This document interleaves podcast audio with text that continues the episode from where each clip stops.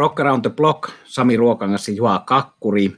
Vuosi lähenee loppuaan, ei vielä tsekkailla ihan vuoden parhaiten levyjen listoja, vaikka ne tässä jo vähän tuossa mielessä ja kielellä pörisee ja liikkuu tässä ajatuksissa, että semmoinenkin lista on tässä rakentumassa ja aika paljon näissä meikäläisten alan miesten ja naisten, tyttöjen ja poikien kokoontumisissa pyöritellään niitä levyjä ja puhutaan, että mikä on kenenkin mielestä ollut vuoden paras, paras levy ja se on aina tietysti kiinnostava asia pyöritellä niitä ja listat on ihan kivoja katsoa, että mikä kelläkin on ollut siellä ja jotkut mediat niitä on jo julkaissut tässä, vaikka joulukuu vasta alkaa, mutta ehkä se on hiukan aikaista omasta mielestä, kun kuitenkin tuohon joulumarkkinoille ilmestyy paljon vielä hyvää musiikkia.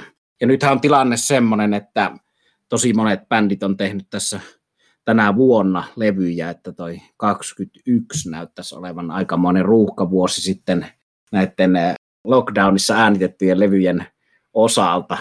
Mutta hyvän musiikin äärelle ja annetaan puheenvuoro Juhalle, joka voi ottaa tähän oman uutiskatsauksensa. Eli tsekkailla uutiset aluksi ja sitten kumpikin tuttuun tapaan puhuu levystä, joka on viime aikoina soinut. Ole hyvä Juha. Joo, muutaman tulevan julkaisun otan esille. Yksi näistä, joista tulen puhumaan, ilmestyy jo nyt tulevana perjantaina ja muut ovat sitten ensi vuoden kevät, talven, alkukevään juttuja. Eli kolme mielenkiintoista julkaisua, vanhempaa materiaalia parissa ennen julkaisematontakin näissä on. Eli mennään sitten itse suoraan asiaan ja otetaan tämä ensimmäisenä julkaistava tähän alkuun.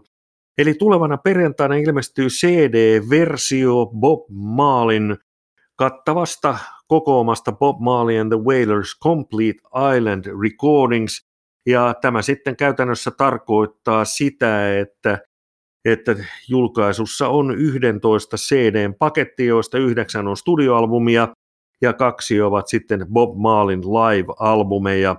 Ja tosiaan tällainen 11 CD-paketti Bob Marlin tuotantoa julkaistaan tulevana perjantaina joulukuun neljäs. Ja sitten nämä ensi vuoden julkaisut otetaan nämä sanotaan noin niin kuin julkaisujärjestyksessä.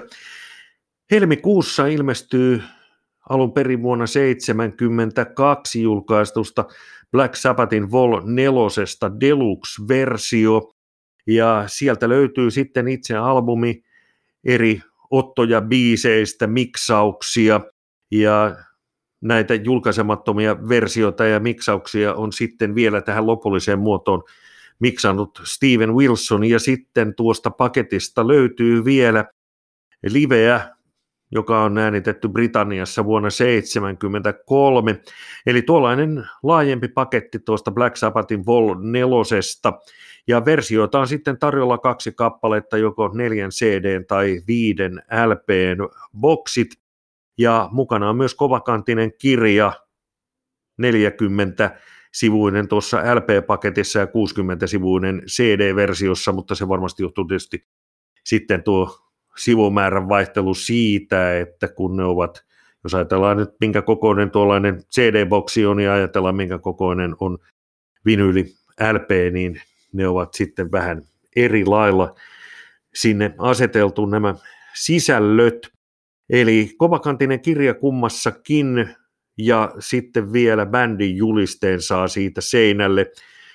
Toki monet, varsinkin keräilijät, sitten pitävät tietenkin sen julisteen tuolla paketissa ja antavat näin kokonaisuuden ikään kuin pysyä kasassa. Ja tämä Black Sabbath Vol 4 Deluxe-versio julkaistaan helmikuun 12. päivä.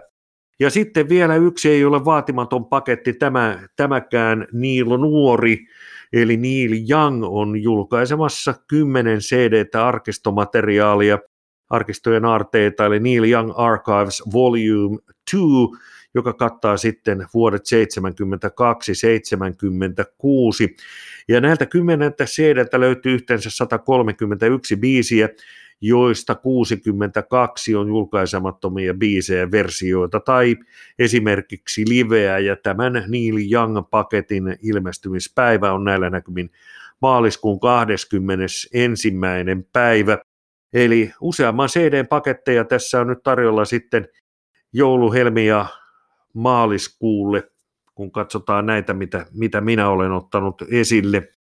Eli ei lopu meiltä pojilta ja tytöiltä kuunneltava ihan vähän aikaa. Ja kerrotaan nuo päivämäärät vielä, kun tässä nyt tulee aika paljon informaatiota, eli tuo Bob Marley and the Wailers Complete Island Recordings, siis jo nyt 4. joulukuuta Black Sabbath Vol 4 Deluxe-versio 12. helmikuuta ja Neil Youngin Neil Young Archives Volume 2 vuodet 72-76, se ilmestyy maaliskuun 21.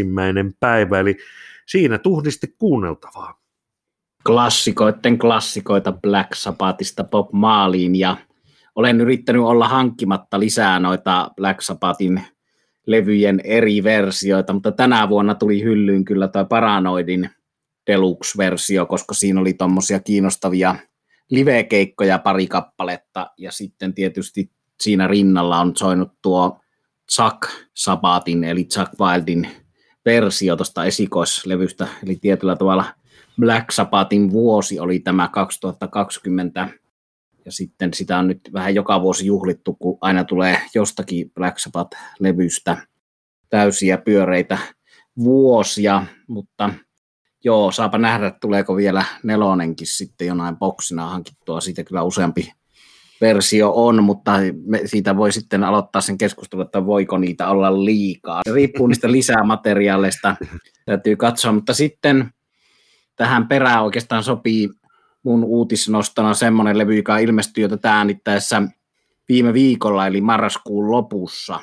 Eli UFO, tuo britti rock, hard rock, klassikobändi Strangers in the Night live ilmestyi tuommoisena kahdeksan cd boksina, eli se on ollut meillä näissä lähetyksissä aikaisemminkin esillä, ja se oli siellä live-albumien listalla, kun silloin Planet Rock-lehden live-albumin listaa käytiin läpi ja kommentoitiin, niin oli siellä yllättävänkin korkealla, mutta ihan ansaitusti siellä paikalla. Eli tämä klassikko live on nyt sitten putkahtanut tuossa marraskuun lopussa tuommoisena versiona, jossa on paitsi se alkuperäinen tuplalive, niin siinä on sitten kaikki ne äänitykset tuolta lokakuun 78 Amerikan kiertueelta. Eli siinä on kuusi kokonaista konserttia ja niistä viisi on aikaisemmin julkaisemattomia uudestaan remasteroitu. Sitten siellä on Michael Hahn-niminen toimittaja haastatellut laulaja Phil Mockia, rumpali Andy Parkeria ja kitaristi Michael Senkeria.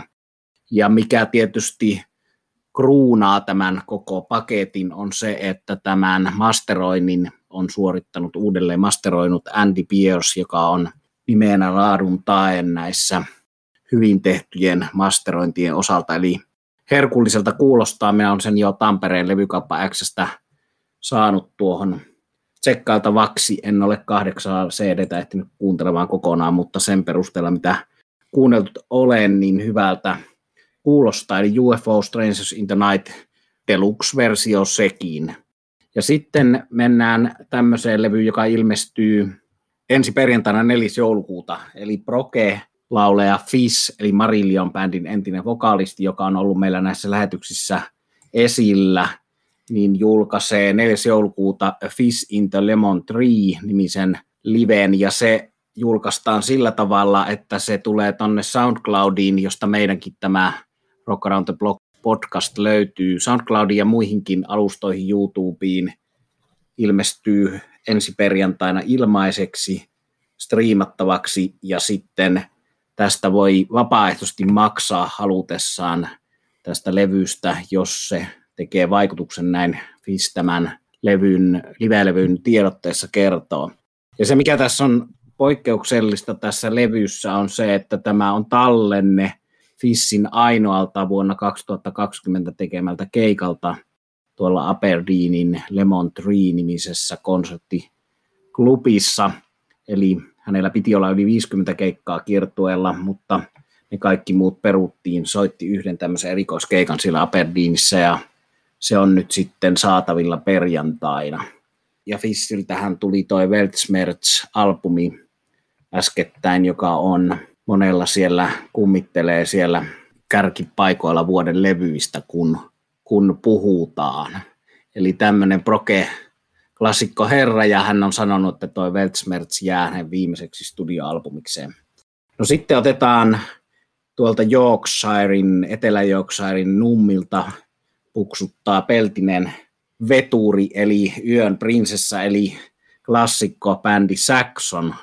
On Saxon on tehnyt tässä lockdownin aikana uutta studiolevyä, 11 biisiä on kuulemma enemmän tai vähemmän valmiina, pääosin laulaja Biff Bifford ja basisti Nips Carter on tehnyt biisit siihen, mutta nyt niin kuin monelle bändille muullekin ja tuolle ACDC-levyllekin kävi, niin julkaisua on siirretty ja lykätty, ja sitten Saxon on päättänyt käyttää studioaikaa hyödyksi sillä tavalla, että he on äänittäneet cover-levyn, eli levyllisen cover joka tullaan julkaisemaan nimellä Inspirations. Tällä hetkellä on vielä arvoitus, mitä nämä Saxonia inspiroineet biisit ja bändit ovat. Sitä voi arvailla ja nähtäväksi jää, mutta kiinnostava nähdä ja kuulla. Ja Biff on sanonut siitä, että siellä on tämmöisiä ehkä yllättäviäkin valintoja, että vaikeita olivat soittaa ja laulaa studiossa. Eli Saxony Inspirations tulossa. Ja sitten uutiskatsaukseeni vielä otetaan sellainen asia, että olen saanut palautetta kuulijalta, eli Van Halenista on haluttu minun kertovan, mitkä olisivat hyviä Van Halen kirjoja lukea, nyt kun Eddie Van Halenin kuoleman takia on bändi ollut tässä Framilla. Ja tuo Ian Kristin Van Halen saakakirja, joka on tietysti suomennettukin, niin nyt on jo semmoista peruskauraa, että sen lisäksi tämä meidän kuulijamme halusi, että mitä muita Van Halen kirjoja tällä hetkellä on saatavana.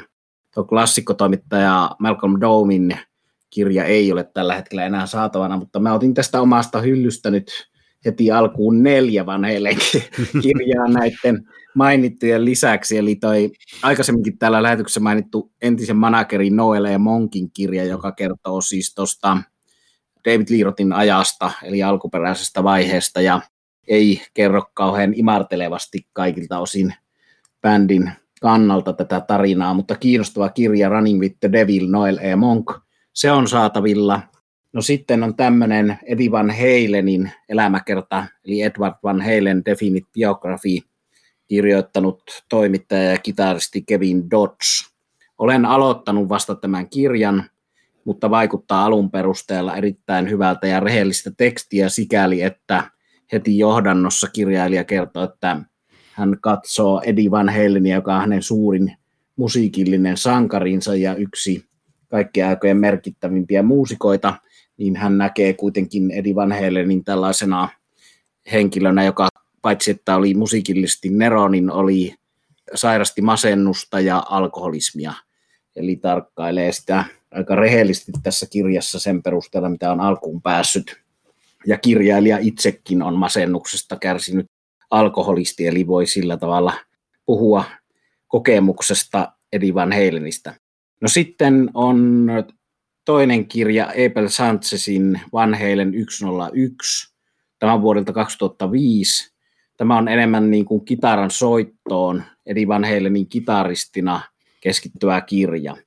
Vaikka tämä nimi on Van Halen 101, niin tässä keskitytään Eddie Van Haleniin, eikä mitenkään elämänkertana, vaan kitaristina. Esipuheen kirjoittanut Queen yhtyeen Brian May.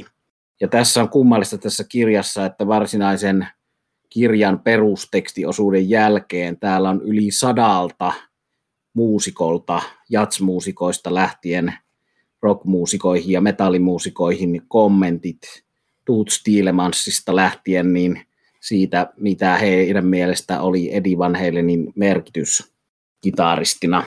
Eli sellainen kirja, ja sitten pakan viimeisenä Van Halen Rising, How a Southern Californian Backyard Party Band Saved Heavy Metal, eli kirja Greg Rinoff-nimiseltä kirjailijalta, joka keskittyy täysin tuohon aikaan, kun Van Halen soitteli tuolla Kaliforniassa tuollaisissa pihapileissä, takapihojen pileissä, ja soitteli cover-biisejä bändeiltä Rolling Stones, Aerosmith, Who, Black Sabbath, Cream, Cactus. Nämä sen aikaiset biisilistat on niin kiinnostavia, että niihin voidaan palata.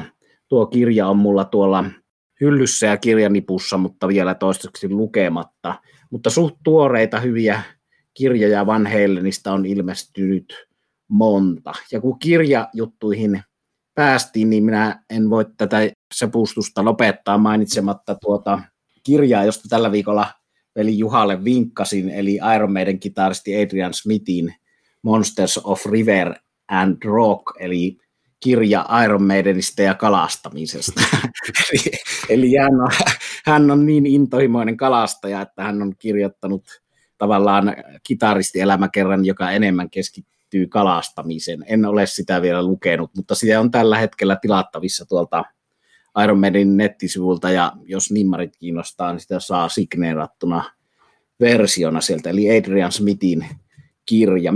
hän on Dickinson aikaisemmin vaan omaan kirjansa kirjoittanut, kun nyt tuntuu, että jokaisen vakavasti otettavan rokkarin täytyy elämäkerta jossakin vaiheessa ulos putkauttaa. Mutta sitten mennään Juhan valintaan, eli levyvalintaan näistä meidän uutisista.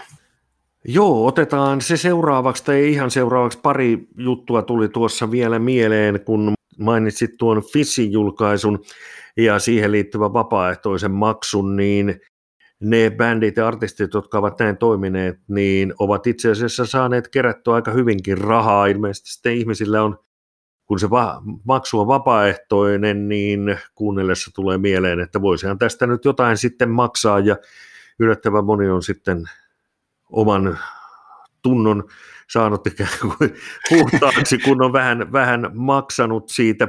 Sitten toinen juttu, kun mainitsit nuo kirjat, niin myös Doors-rumpali John Densmore on kirjoittanut uuden kirjan ja sitäkin on mahdollisuus saada nimmaroituna esimerkiksi Doorsin nettisivulta.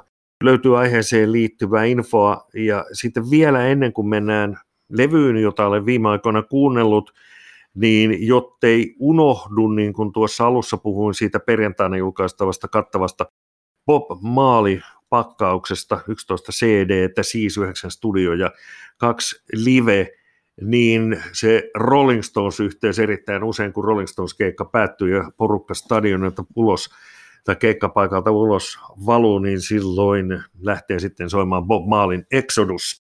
Eli näin on tämä velvollisuus hoidettu, se oli pakko saada tähän väliin, jottei tyystin unohdu. Joo, semmoinen tähän väliin, hyvä, että otit tuon Exoduksen, mullakin on sitä oma kokemus, mutta semmoinen jäi mulla sanomatta siis tuosta Fissin ikään kuin joukkorahoitus, tai miten sitä voisi kutsua vapaaehtoisrahoitukseen, että siis se raha, jonka hän nyt sitten myymällä tätä jo ilmaiseksi perjantaina ilmestyvää levyä, niin se raha menee kokonaan hänen tälle kiertuehenkilökunnalle, eli roudareille ja näille äänimiehille ja valomiehille, eli siinä on tämmöinen ajatus, että kun kiertueet on peruuntunut, niin sitten nämä ihmiset ovat taloudellisissa vaikeuksissa ja heille kerätään rahaa tällä. Eli aika, aika hyvän kuulonen idea se. No niin, joo, erinomainen idea tuo. Sehän on niin, että jos eivät roudarit laita piuhoja paikoilleen, niin äänentoistolaitteet eivät toimi, eivätkä valot.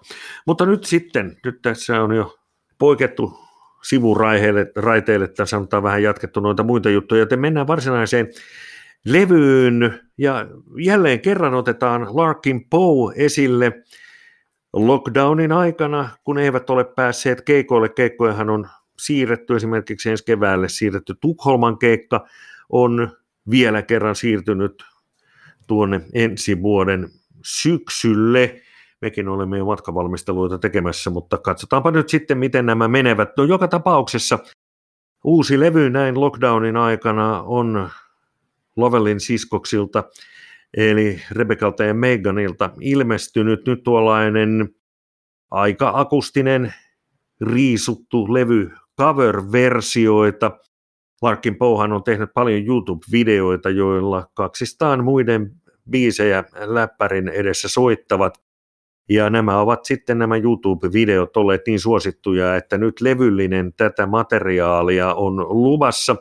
Larkin Posta on puhuttu paljon aikaisemminkin, mutta kyseessä on siis alun perin Atlantasta lähtöisin oleva sisaruskaksikko, jotka nyt asuvat Nashvillessä.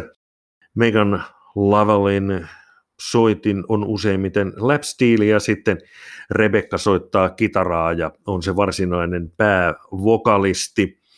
Ja cover-versioista kertoo ehkä tietysti jotain se, että avauskappaleena on Robert Johnsonin, tai tuollaisena 50 sekunnin introna Robert Johnsonin Hellhounds on My Trail, ja muita biisejä mainitsen tässä muutaman.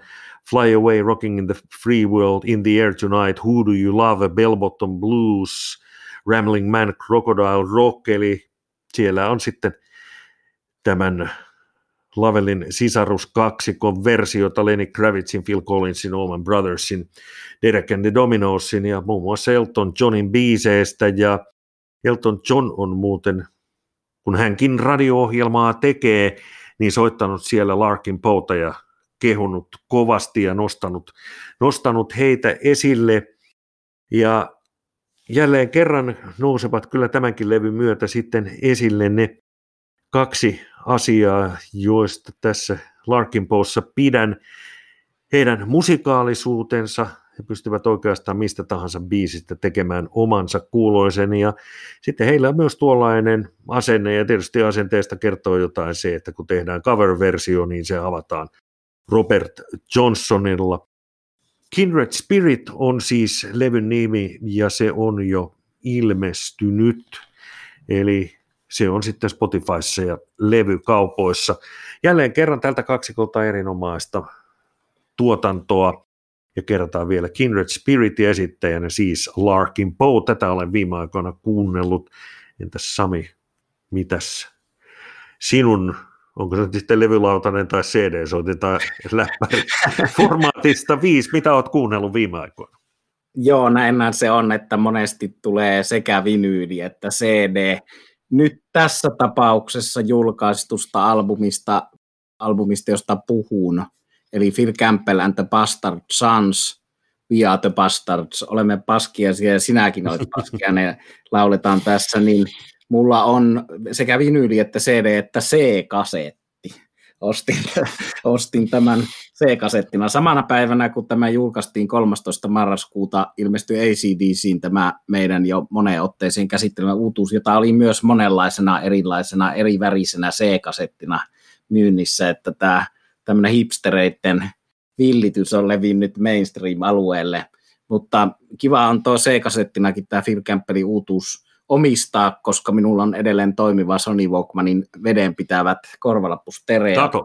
Sitten keltaiset, niillä on oikein kasari tunnelmissa hyvä pyöriä ne korvalappustereot vaikka uimahousujen sisään tungettuna sitten kesällä, mutta, mutta kasettisoittimia on edelleen toimivia ja C-kasetille sikäli käyttöä, mutta tähän albumiin, niin Phil Campbell and the Bastard Sons on julkaissut siis 2018 ensimmäisen pitkäsoittolevyn. Tämä on nyt toinen kokonainen albumi ja näitä edelsi EP-levy, joka sisälsi muutamia omia biisejä ja sitten muutamat coverit. Ja tämä bändi on kyllä nyt tässä kasvanut niin kuin omaksi itsekseen, eli tässä on päästy semmoista tietynlaisesta Motorheadin taakasta. Ja Phil Campbell hän teki tässä tämän uutuuden Via the Bastardsin ja sen edellisen levyn ykkösalbumin välissä oman soololevyn, jossa hänellä oli vierailijoina muun muassa Rob Halford ja kovaa porukkaa siellä vieraili ja se oli hyvä tuommoinen soololevy, mutta miten tätä nyt kuvailisi, tämä on tämä Bastard Sansin musiikki on tämmöinen sukupolvien kohtaaminen, koska tässä bändissä, joka alkoi siis, käynnistyi tuommoisena bilebändinä, eli tästä ei ollut tarkoitus tulla vakavasti otettavaa projektia alun perin. Tässä soittaa Phil Campbellin kolme poikaa, kitaristina, basistina ja rumpalina. Ja sitten tässä on poikien kaveri Neil Star laulajana ja hyvin lahjakas laulaja onkin. Ja se, että tämä Neil Star on tuommoisesta underground pop kautta punk kuviosta lähtöisin eikä mistään heavy tai hard rock osastosta, niin tuo tähän mukavanlaista erotusta tuohon Motorhead-osastoon, eli tässä tuommoinen underground poppi, punk rock kohtaa tuommoisen vanhan liiton Motorhead hard rockin. Ja mä oon Phil Campbellin tavannut monta kertaa silloin, kun hän oli Motorheadissä, ja nyt useammin kerran, kun hän on ollut tässä bändissä, ja nyt ennen tätä levyn julkaisua juttelin puhelimessa hänen kanssa, se puhelu on tallennettu, ja me julkaistaan se jossakin muodossa tässä Rock Around the Blogin podcastin yhteydessä, ehkä, ehkä kokonaan äänenä tai sitten osittain tekstinä saa nähdä, mutta julkaistaan joka tapauksessa. Mutta Phil Campbell kertoi siinä, että tämä levy siis tehtiin kokonaan nyt koronan takia. Bändillä olisi ollut uransa kiivain kiertue tahti päällä. He olisivat soittaneet nimellä Phil Campbell and the Bastard Sons Plays Motorhead, eli isoja festareita Motorheadin biisejä soitellen – mutta nyt sitten kun kuuntelee tätä omaa materiaalia, niin tuntuu aika turhalta se ajatus edes, että tarvitsisi soitella Motorheadin biisejä, mikä tietysti olisi ihan kiva semmoinenkin keikka nähdä, mutta tässä ollaan riittävän kaukana Motorheadista, eli tämä on tämmöistä nykyrokkia, jota voi kuvailla bluesrockiksi, paikotellen Saturn rockiksi, ehkä neo Saturn rockiksi, ja sitten siinä on kuitenkin sopivasti koko ajan viitteitä sinne Motorheadiin, ennen kaikkea Phil Campbellin kitarasoundin puolesta, mikä ei ole miksikään muuttunut, eikä sen tarvi muuttua, mutta noi akustiset kitarat ja huuliharput ja tietyt Saturn rock ja blues-elementit otan kyllä ilolla vastaan tähän musiikkiin, että ei sillä, etteikö niitä olisi paikotellen Motorheadissakin ollut, mutta, mutta tämä on ehdottomasti itselle vuoden parhaita levyjä, hyvin energistä rockmusiikkia, jota nyt on turha sen syvemmin analysoida, mitä genreä se on, että onko tämä nyt sitten heviä vai perus rock and rollia, niin kuin Lemmy aina lavalla sanoi, että via Motorhead we play rock and roll, mutta tämä on joka tapauksessa hyvää musiikkia. Ja Phil Campbell sanoi tuossa meidän keskustelussa, ei nyt tässä viimeisessä puhelussa, mutta silloin kun he soitti tuossa Helsingin Virgin Oilissa tällä bändillä mitä mainioimman keikan, jossa muuten kuultiin cover-versioina ainakin Black Sabbathin Sweet Leaf ja tulikohan siellä Led Zeppelinin rock and roll, ainakin jollain näistä keikoista tuli. Mutta Phil Campbell sanoi, että hänelle vanhemmiten on tullut enemmän ja enemmän blues-kuvioihin, että hänen kitarasoittonsa muuttuu enemmän blues-pohjaiseksi iän myötä, ja se on totta tämän levyn perusteella. Ja vielä tuosta Saturn Rockista se, että myös silloin kun tavattiin sillä Virgin Oilin yläkerrassa, niin hän sitten, mulla taisi olla Olman Brothers Bandin paita, niin se muuten oli, että mulla oli se päällä ja sitten sanoi, että hän just kuunteli tuolla keikkapussissa Olman Brothersia ja hän opetti näille pojille, että siinä esitelmöi, että tämä on hyvää musiikkia ja eräs asia, mitä sitten Phil Campbell kovasti kertoi minulle katuvansa on se, että hän ei koskaan nähnyt Greg Olmania liveenä, eli näin voi käydä näinkin paljon maailmaa kiertäneelle artistille ja kitaristille, ettei sitten ehdi muiden suosikkiartistiensa keikoille välttämättä. Ja vaikka hän oli vuosikymmenet suunnitellut menevänsä joskus Greg Olmanin tai Olmo Protessin keikalle, niin se oli jäänyt tekemättä ja se häntä kaiveli siinä. Annan Juhalle tähän kohtaan kommentin. Juu, näin tuossa jokin aika sitten lista, josta olen varmasti puhunut näissä meidän podcasteissa myös, mutta Yhdysvalloissa on listattu kymmenen asiaa, joita ihmiset katuvat kuolin vuoteellaan ja siellä kympin joukossa on sitten myös sella, juuri se, ettei nähnyt sitä suosikkibändiään livenä ja kun jokaiseen kohtaan, mikä se olisi sitten se kaduttava asia, niin siihen oli aina joku tällainen niin kuin sitaatti laitettu, niin niin tässä kohtaa se sitaatti oli, että I'll, I'll catch Nirvana on their next tour. Eli kannattaa käydä katsomassa bändejä ja artisteja silloin, kun se on mahdollista ja tietysti tässä lockdownin aikana aika monelle legendalle tulee vähän maileja ja ikääkin lisää, joten kun keikkoja sitten tarjolle tulee, niin kannattaa mennä katsomaan, ettei tarvitse katua. Näin se on, ja tämän Phil Campbellin ja Bastard Sansin piti soittaa tuossa tänä vuonna. Piti soittaa Tampereella Helsingissä ja niitä keikkoja on siirretty nyt sitten ja hamaan tulevaisuuteen nähtäväksi jää, milloin sitten toteutuvat, toivottavasti joskus toteutuvat, koska se oli tosiaan se Virgin Oilin keikka. Mahtavaa, mutta sen verran vielä tästä, että tosiaan sitten toi Phil Campbell myös kertoi tästä lauleja Neil Starrista, että että siinä on kaveri, mikä ei liikaa tiedä rockmusiikista, eikä häntä sikäli paina se taakka tavallaan, että hän ei erota Osiospunen ja Robert Plantista, mikä oli Phil Campbellin mielestä hyvä asia siinä mielessä, että hän ei yritä matkia ketään ikään kuin heavy tyylistä laulajaa tässä, ja siitä mä tässä tykkään kovasti, että tämä paikotellen kuulostaa ehkä joltain Queens of Stone Ageiltä, paikotellen ehkä jopa tuota Juhan mainitsemalta Nirvanalta, mutta koko ajan ollaan, niin kuin pyöritään hyvien asioiden äärellä ja erittäin erittäin energistä, hyvää rockmusiikkia. Toistelen tässä itseäni silläkin uhalla, mutta sitä, sitä tämä on ja toivotaan, että tosiaan se keikka jossakin vaiheessa toteutuu sitten Suomessa. Mutta tuonne kärki kastiin tämän vuoden levyistä, kun puhutaan, niin menee tämmöinen yllättävälläkin tavalla. En olisi ehkä uskonut sillä tämä oli hankalaan sillä tämä oli hankalaan markkinarakoon, että tämä levy siis ilmestyi samana päivänä kuin tuo ACDC-levy.